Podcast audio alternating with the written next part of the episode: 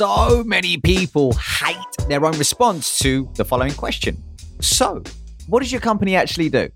Because in this moment, my friend, you have three options, okay? Number one, pitch, slap your prospect. Number two, fumble your way through a long-winded response. And number three, deliver a punchy elevator story that sparks intrigue. Now, if you're nodding your head at number three, but you're like, hold up, I don't even know where to begin, then hey, don't worry. I've got your back. All right, head on down to www.theravirajani.com/your elevator story to unlock your very own free elevator story script, template, and guide.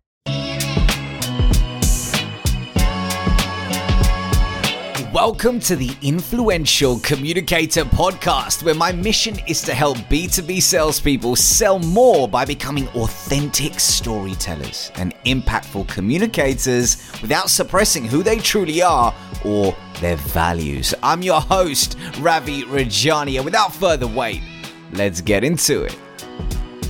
Sell with your buyers, not to them.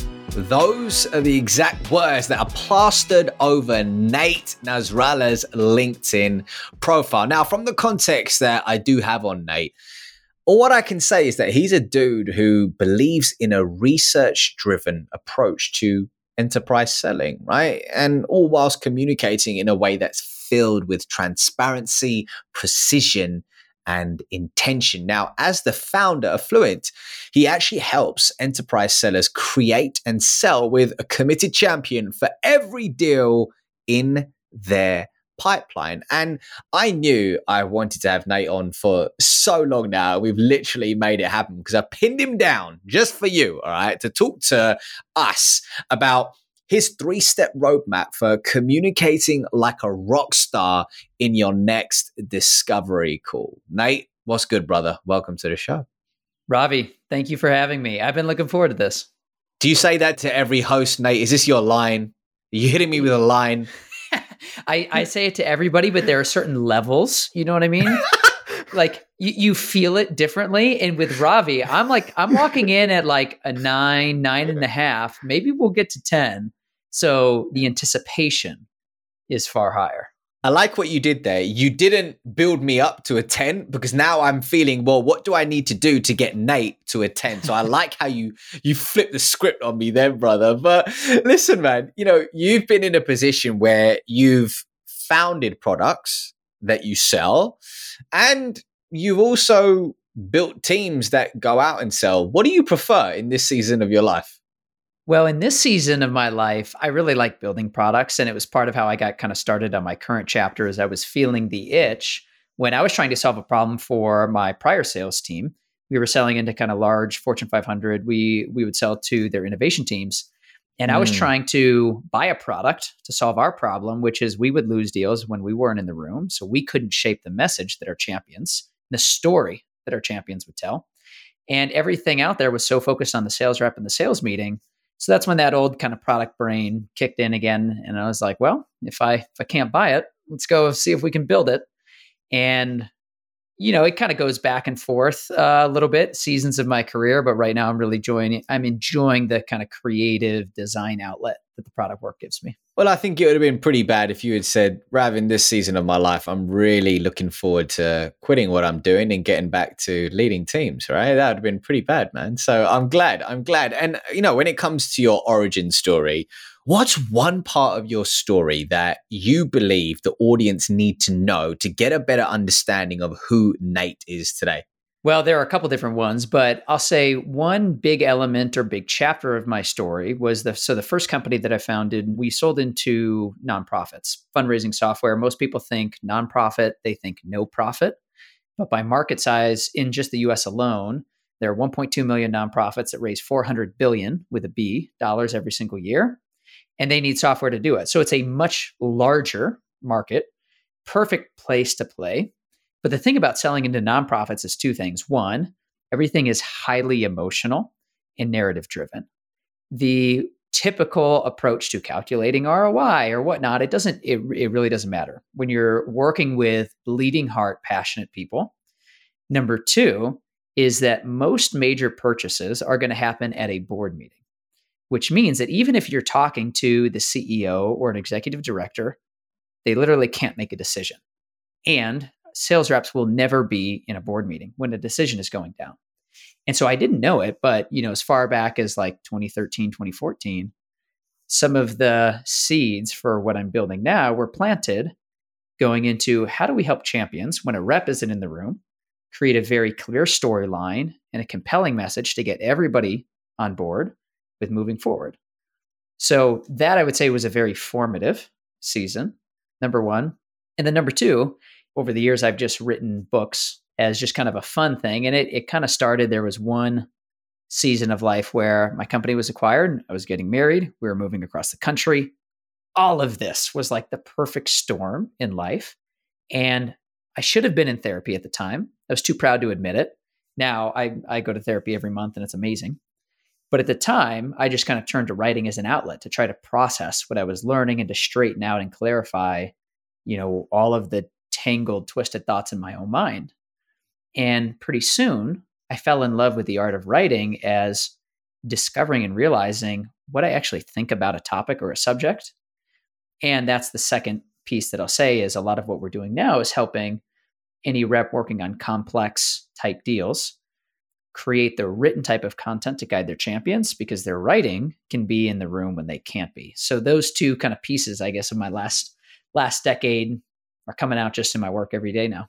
Dude, what I love about you is your focus on not just the professional side, but also the personal side. Because I get the feeling that you're the type of dude that knows that the more you grow personally, you know, the more you grow professionally. So in your words, you said the word, well, actually in your word of twisted, you mentioned about a minute ago. What was one thing which you believed to have been a twisted thought back then, which is secretly serving you today? So one of the things that I believed, you know, long time ago was that just because I could do anything, I should do everything. And it created this immense amount of pressure on me. I always wanted to be first, the guy who was capable, who came through. And what I realized, particularly with the teams that I was leading, I felt like if I showed any type of crack, you know, or a chink in the armor, then who am I? Can I actually lead? And I remember I was reading this book by a guy named Donald Miller. It was called Scary Close. And he had this quote where he talked about our flaws are the grooves that bind us together because grace, love, all of the element of human relationships can't stick to a perfect exterior. You need those grooves and flaws to bind us together. And so that's when I started to realize, like with my team, in a conversation with a prospect, talking about like, look, this is really not going right. This may, in fact, change your mind about whether or not this is worth doing together. I just want to lay that out there and let you know what I'm feeling. How do you feel about that? It was this moment of like, one, people began to trust the message. Two, they began to come alongside you and be like, well, let's figure it out together. You know, let's work through it. And then three, it just opened up a world of new ideas that in my own head, I had totally missed because I only have one perspective. I have one point of view. So one, that was one thing that I had to kind of work through. And then over time, I've realized like, okay, there's actually a much better way to think about the idea of, you know, the Superman who can do it all shows up, right on point in every scenario. I love that, brother. You know, a mentor of mine, she taught me that your triggers are your mirrors and that everything that we're getting triggered by are areas for growth and healing. And it's really interesting when I look at certain triggers of my past, which I may have healed, but they often still rear their ugly head. Right? They're not gone forever. Sometimes they still pop up to actually say, hold on, have you learned this lesson? So as a founder now versus a leader of an actual sales team as an employee, how does that reveal itself in the role as a founder? Being a founder is just all about failing constantly, making the wrong decisions, and then realizing that you just have to continue to move forward and to do it with a resilient and a clear mind. Because the definition of a founder is that your job is a little bit of everything, which again means that you cannot be good at everything you're asked to do. Things like, for example, this past week, we were just talking about this. I had part of our company's cash sitting in an account with Silicon Valley Bank above the $250K FDIC limit. And in my mind, like, I'm not thinking like a CFO of like, of course I should break that up into a different account below that $250K threshold. And so for a while I was like, well, shoot, I couldn't get the money out. I'm going to have to admit that I failed in managing and stewarding this chunk of cash from our investors. And I'm going to figure out, how do we creatively move forward? Now, part of why I say dealing with that, and to your point of like, the personal development is also a piece to the professional development. One of the points that my therapist made to me a little while ago was, Nate, that's not an actual problem. There are two types of problems. There are math problems and there's drama. And there was one point where I was bringing up a scenario like this, talking about cash. And he was like, but that's not an actual problem. That's just drama. And so his point is that a true problem always has a solution. There is something that you can do to move forward. And in this example, the drama is, I'm a horrible founder. I made a huge mistake, mismanaging money. I'm never going to recover from this. And now we have X amount of less dollars in order to hit really big goals. That's so challenging and stressful. All of that is drama. There is storyline or narrative that we build for ourselves that becomes a mental barrier that we've essentially manufactured. As opposed to, his point is, the math problem is, look, you have X amount of less input to grow the same output. What's the path? What's the plan? And that is such a hard thing. And as it relates to selling, working with buyers, keeping a deal on track, you have to be able to very clearly differentiate a math problem from drama that either one you may create inside of the deal. I haven't heard from them. What's going on? Do they hate this deal? Am I going to miss quota? So on. That's drama. It's not an actual problem. The math inside of it is something that is more straightforward and you can actually break down and help a champion navigate, because you bet there are all sorts of storylines that other members of the buying team have invented in their mind that could be blocking a deal as well. Dude, I just want to acknowledge you for a second for something really subtle, which I think you know, because I've told you this offline. But the reason why I think you're such a charismatic individual is because of not just your ability to focus on connection and break things down in a really snackable way for people, but your ability to lead with vulnerability and in an authentic way, meaning some people will be vulnerable because they are weaponizing their story, right?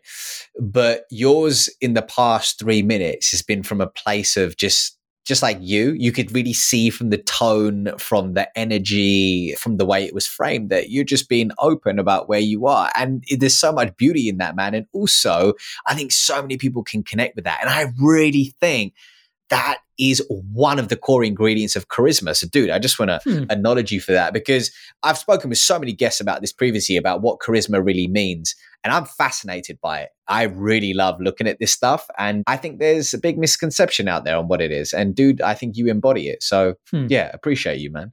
But on that problem of drama, on that topic of drama versus problems, how do you actually, rather, in the face of realizing that your money may be gone forever, $250,000 plus gone, how quickly did it take you to realize this is drama versus a real problem?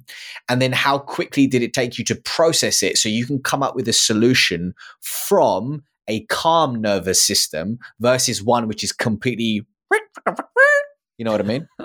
Mm-hmm. Yeah. Well, in this moment, in this scenario, it was probably about 3 or 4 minutes. At first, it was like a little bit of mild panic, scrambling to say, oh my gosh, how am I going to tell John, my co-founder? What's he going to think? By the way, he was getting ready to get on a plane and go on vacation with his family. I'm like, am I going to totally ruin the personal time?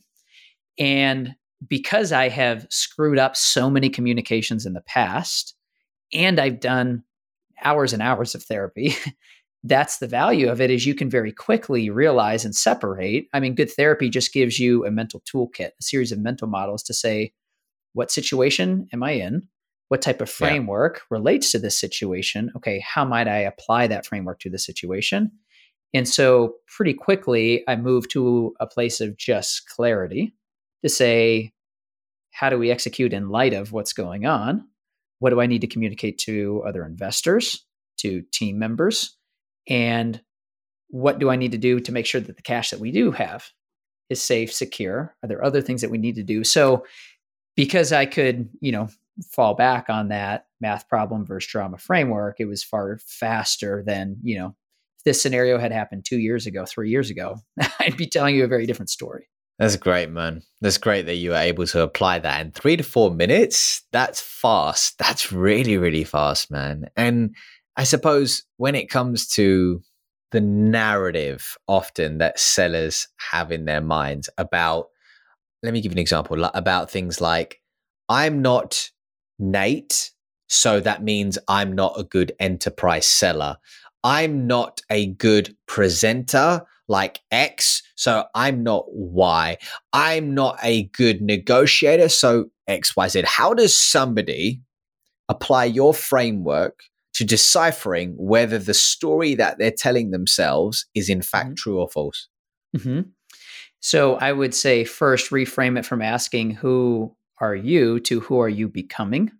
If you look at the progression of yourself day over day, are you moving in the right direction? So if you would like to become a more effective storyteller, then the question is day over day over day, are you becoming a better storyteller? And that, to answer that, you have to go back to the math problem, right? How do I measure my level of story effectiveness today?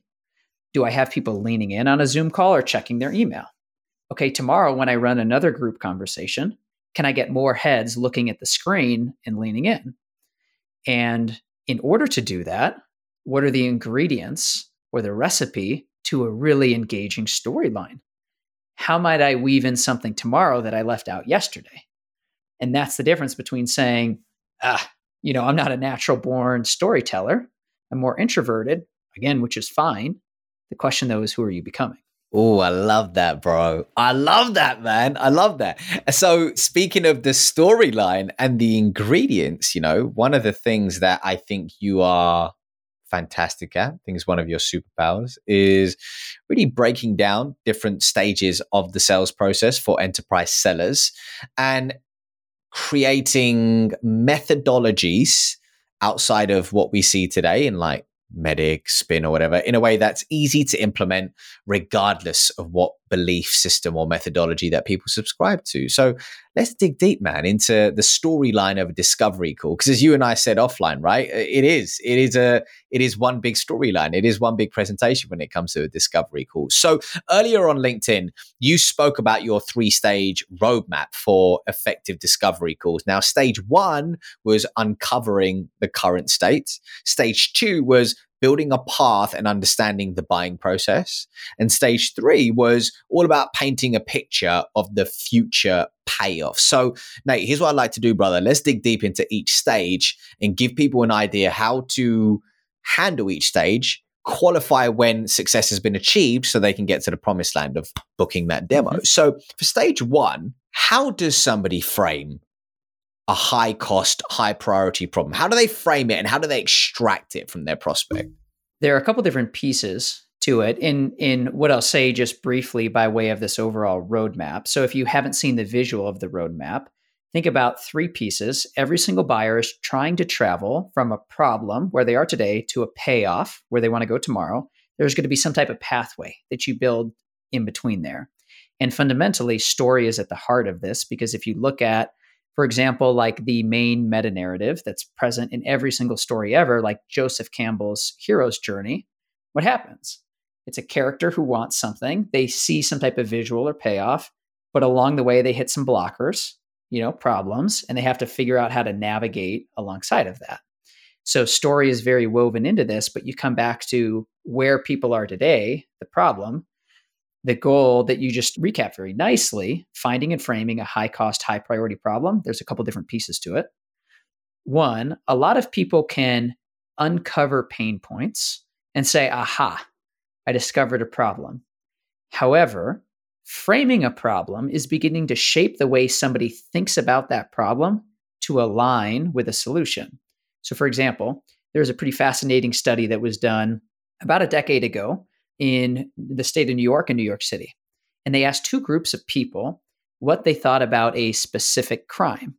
Now, group A, they described that crime in terms of a beast that needed to be tamed. Whereas with the second group, they talked about it as a virus infecting the community.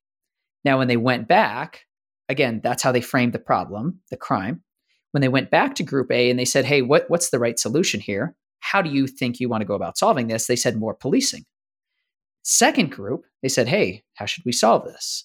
They said more education. And so the way in which you've defined or framed the problem begins to set up the journey in potentially two very different directions. And so it's something that a lot of sellers miss the opportunity to do is the problem isn't just an issue. It is the way in which the buyer thinks about that issue. And then the last piece that I'll say here is that other piece, high priority.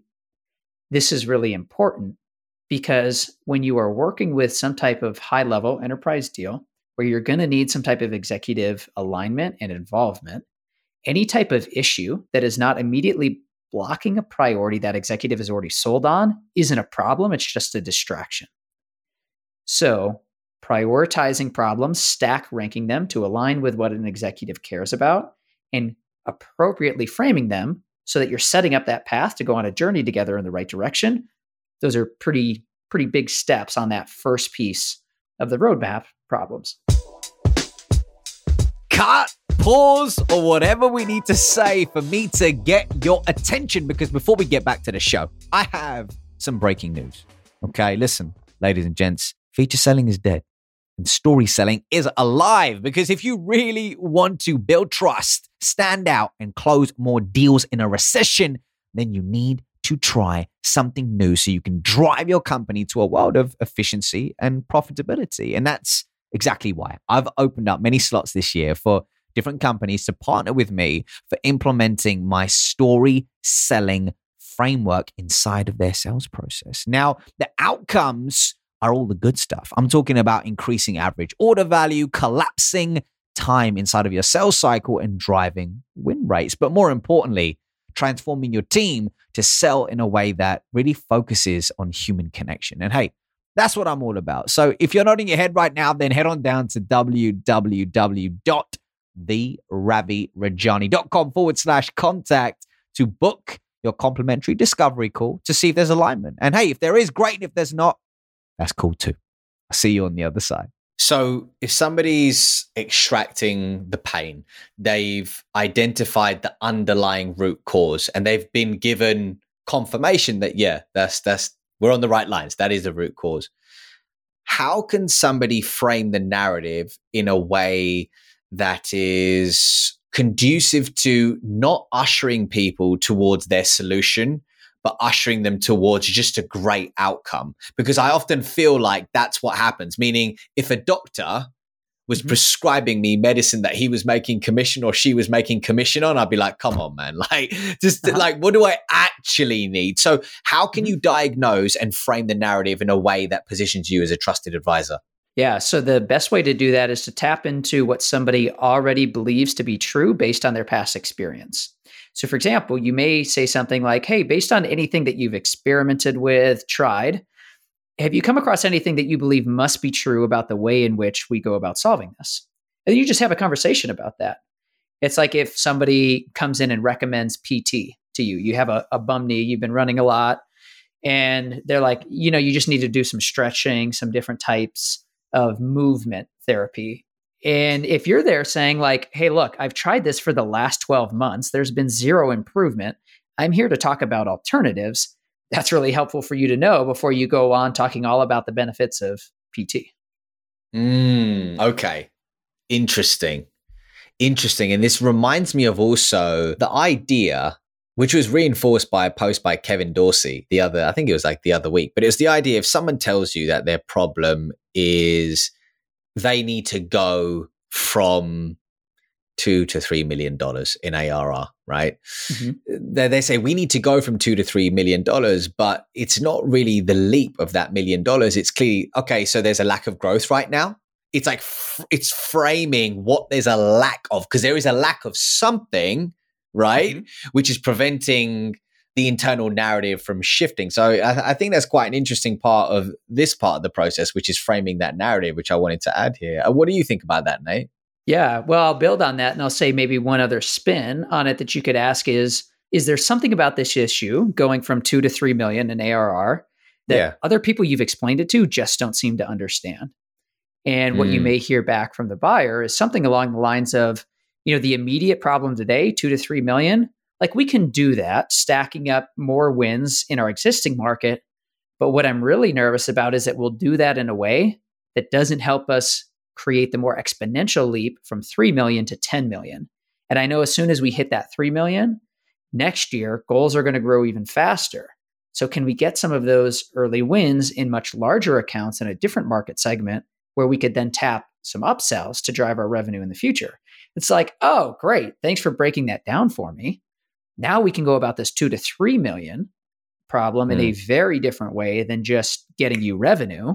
We have to go about this in a far more strategic way. Which goes back to that incident that happened with Silicon Valley Bank, which created the opportunity for you to frame it differently and think about the solution and forward steps in a different way, which I think we were talking about offline. I don't think that conversation was online, but you get what I mean. So that's dope, bro. So, okay. So then if you're building a path to stage 2, how does a seller do that without friction? Meaning, do they have to get agreement from the prospect on this is a problem that they believe exists, they know the magnitude of it, and they actually want it solved? Like, when can they move to stage 2? So the best time to move to stage 2, and there's some nuance here, but the best time to move to stage 2 is once there's consensus on the problem. Because when you're working with a buying team of 12, 15, 20 plus people, different people may not actually see that issue as a problem, number one. Two, they may have a different opinion of what's actually causing or driving that problem. And if you don't have people on the same page as it relates to the problem, good luck getting them on board with a solution. However, that said, here's some nuance. Typically, within a larger buying team, contact stages aren't going to line up with the deal stage. Meaning you could have a champion or 2 or 3 who are so far ahead thinking about solving that problem with you than somebody who is from a different team, but is a stakeholder and just came into the deal. And they're back at this like, so what's the problem that we're talking about here?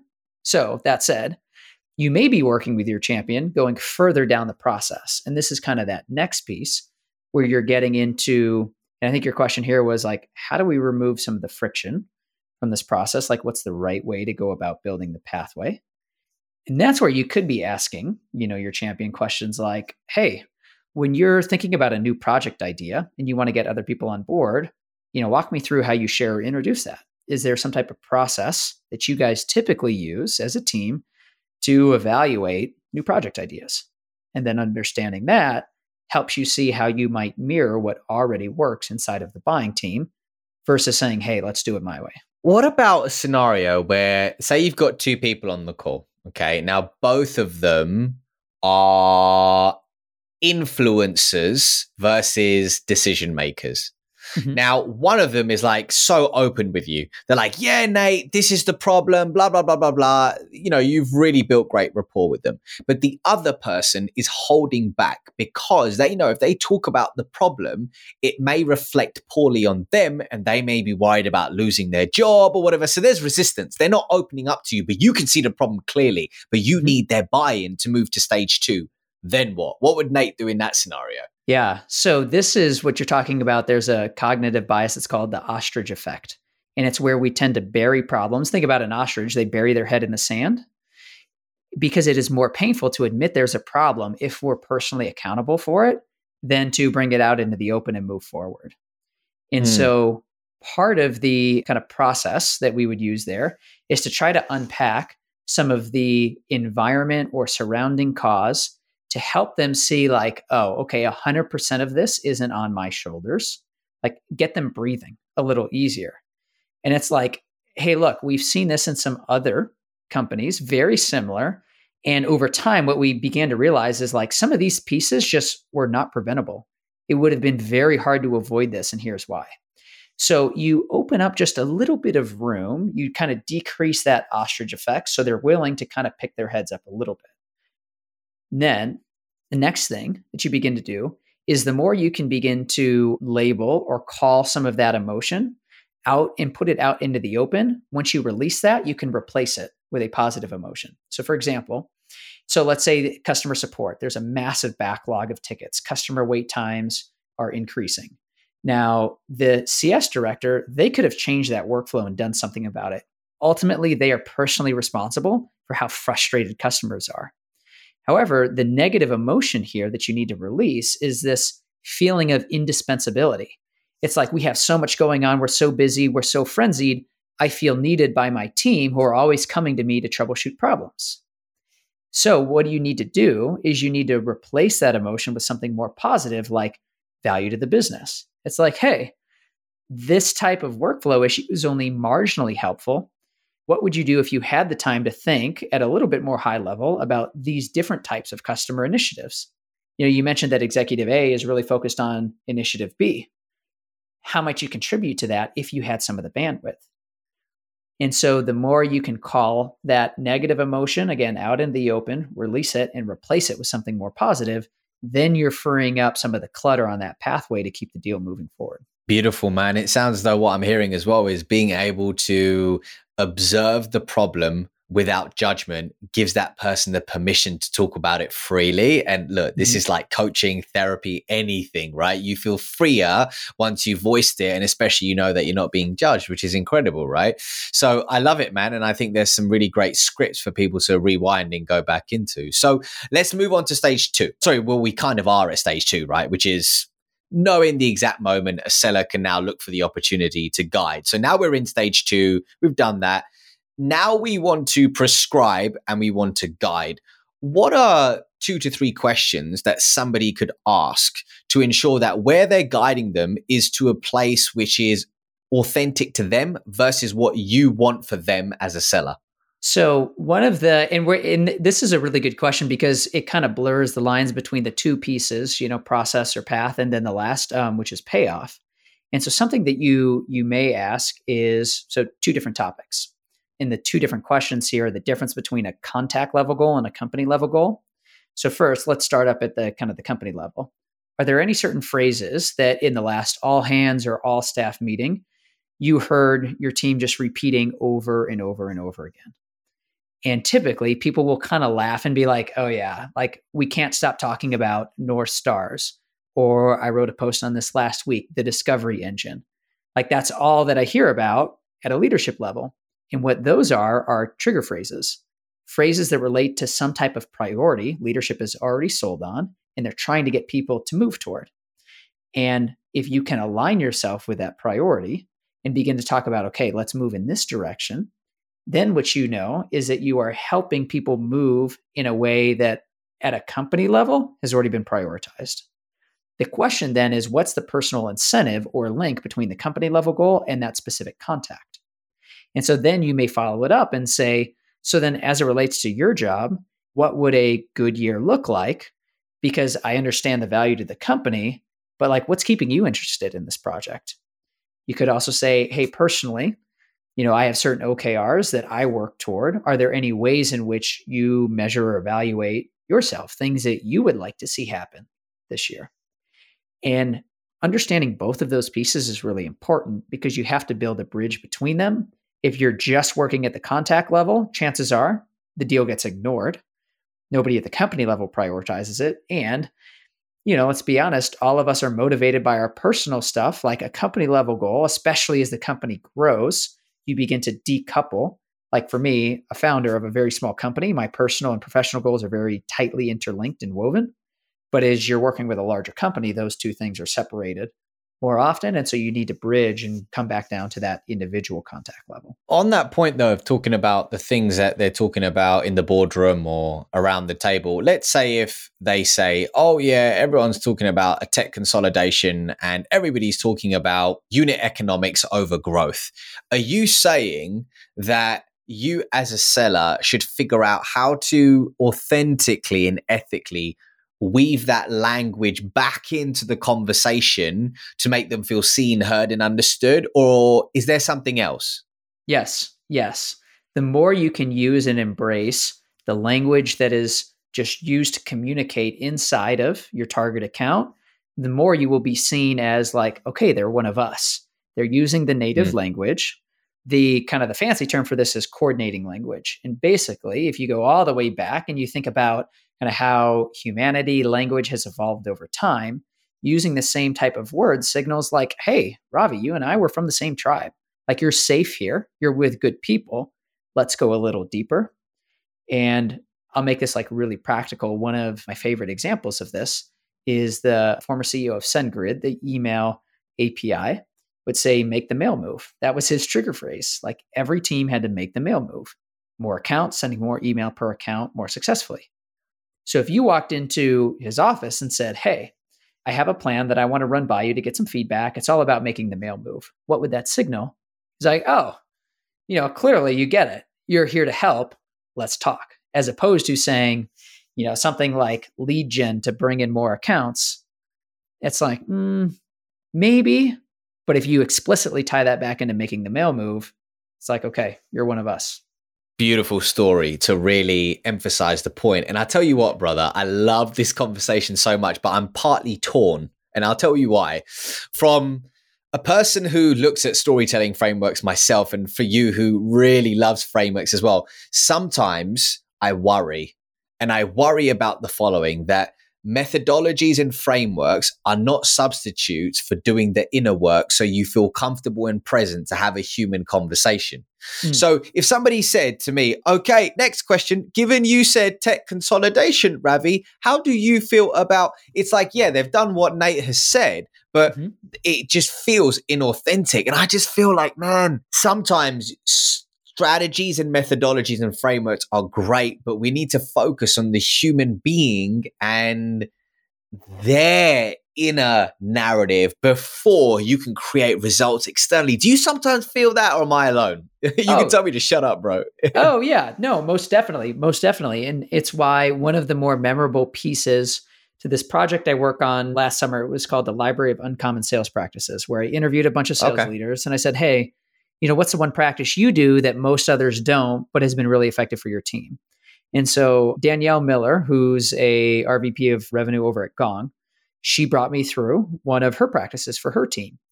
And it's where you have to go and talk to somebody very close to you who knows you through and through. So for example, think about your wife. Now you have to discover everything about a hobby that your wife really cares about, enough that you could go back and give a team a whole presentation on this topic, right? So you've gained a very deep understanding of it, but here's the catch. You have to do it in a way where your wife won't ask you like, why are you asking me all of these questions? So that's good. To do this effectively, you have to be very genuine, very authentic. And again, it can't increase this level of resistance of like, you weirdo, why are you asking me all of this? So if you can do that with a significant other, a partner in your life, somebody like that, maybe they really love flowers and gardening. And now you know how to build an entire garden in a variety of different climates. You could teach that to other people. But again, without kind of sending out a red flag of like, you're being really weird today, Robbie. I think every team should be forced to be doing this exercise with their other half. And the first phase is, do you get caught by your partner? The second phase is, how good was your presentation? That's gold, brother. There you go. Yes, you got to be authentic first. And then from there, you can be more effective in the amount of detail and depth that you uncover. I love it, bro. I love it, man. I love it. So I suppose that segues beautifully into the final segment, which is about explaining the payoff, right? And I suppose this leads me to the question of, I think a lot of the time as human beings, we don't know what we want.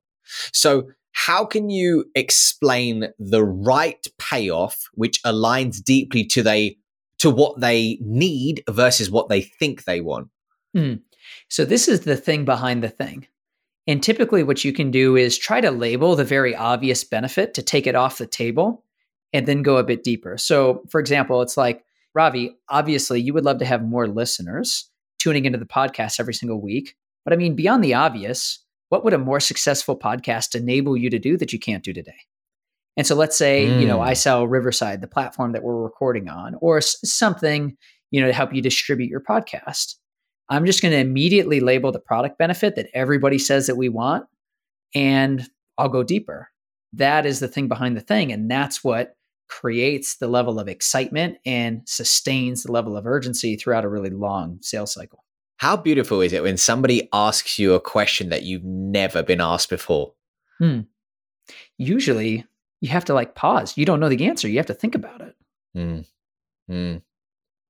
Yeah, man. And it's kind of why I don't enjoy giving guests questions beforehand. Some people say, can you send me some questions beforehand? But I often like can I think about that for a sec? Because that's where the real conversation lies. You know what I'm saying? Totally. I mean, think about how recent the whole Silicon Valley Bank thing was. Yeah. If you had sent me prep questions weeks ago that I had scripted out answers to, we probably never would have gotten on the subject of math versus drama versus, all of these other topics that, we just kind of followed the storyline where it led us today. Brother, you are an incredible intellectual sparring partner. You're like a wealth of knowledge, brother, and you're so intuitive, and I love it. I love it, man. And final question for you before we let you go, actually, I suppose, is when it comes to you as a person who's clearly always looking for knowledge to sharpen his game, who do you look to as somebody who's an influential communicator? So somebody that I've been turned on to lately, his name's David Senra. He runs the Founders Podcast. And what I find is, you should check it out if you haven't listened to it. What I find fascinating is, like me, he loves to learn. He reads through biographies of famous founders and entrepreneurs. And then he goes through and highlights on the podcast favorite excerpts, what they mean to him. And then he basically hyperlinks those to other biographies and other places that he read something. And so if you listen to this podcast, it's literally just him talking, just his voice the entire time. No other effects, no other guests, nothing, just David's voice. And yet he is clearly weirdly passionate about the stuff that he's reading. He is so good about weaving the same narrative through all of these different books to pull out certain themes or patterns. And each episode is an hour and a half long. They're pretty long episodes, but you just get sucked into it. And I think it's a very good test. If you were to put out some type of podcast where it was just your voice for an hour and a half, and there were 200 plus episodes, would people try to devour all of those? That to me is a highly influential and a highly skilled communicator. Oh, I love that, dude. I'm going to have to check out his work. And I think there's nothing better than witnessing somebody who is genuinely obsessed with what they do. It inspires you to get deeper in your obsession or find yours. So that's what I think, man. So ladies and gents, if you have enjoyed this episode with Nate, here's exactly what I'd like you to do. All right. If you're listening on Spotify, if you're listening on Apple, here's what I want you to do. I want you to take a screenshot of your phone at roughly 40 minutes in or wherever we are, and write a post. Hit us up on LinkedIn, tag Nate and myself, and let us know what's the one thing that you really taken away from today's episode. And we will respond, people. We have no life, so we will respond. I promise you that. All right, we will respond. So Nate, where can people go to learn more about you, what you're up to, the business, and all that good stuff? Yeah, well, I mean, first you just said it, LinkedIn. Love to meet new people on LinkedIn. That's how we got connected. Yep. So first place, best place. Second place, if you want to go deeper into more long form writing, I put all of that out on our blog, fluint.io/blog. And that's fluint.io/blog. Ladies and gents, Nate Nasralla. I'll see you very soon for another episode of the show. Peace. I have a question for you, my friend. And that question is what would it take to have you subscribe to the Influential Communicator podcast and leave us a review on your podcast platform of choice? Because I tell you what, my friend, my big mission is to help B2B sellers and all listeners of this show sell more by becoming influential storytellers and communicators without suppressing their personality and disowning their value. So hey, the more the word gets out about this podcast, the more people we can gather on this mission. So if you could support me, then hey, that would be dope. And if not, that's dope too. Either way, I got love for you. All right, I'll see you on the other side.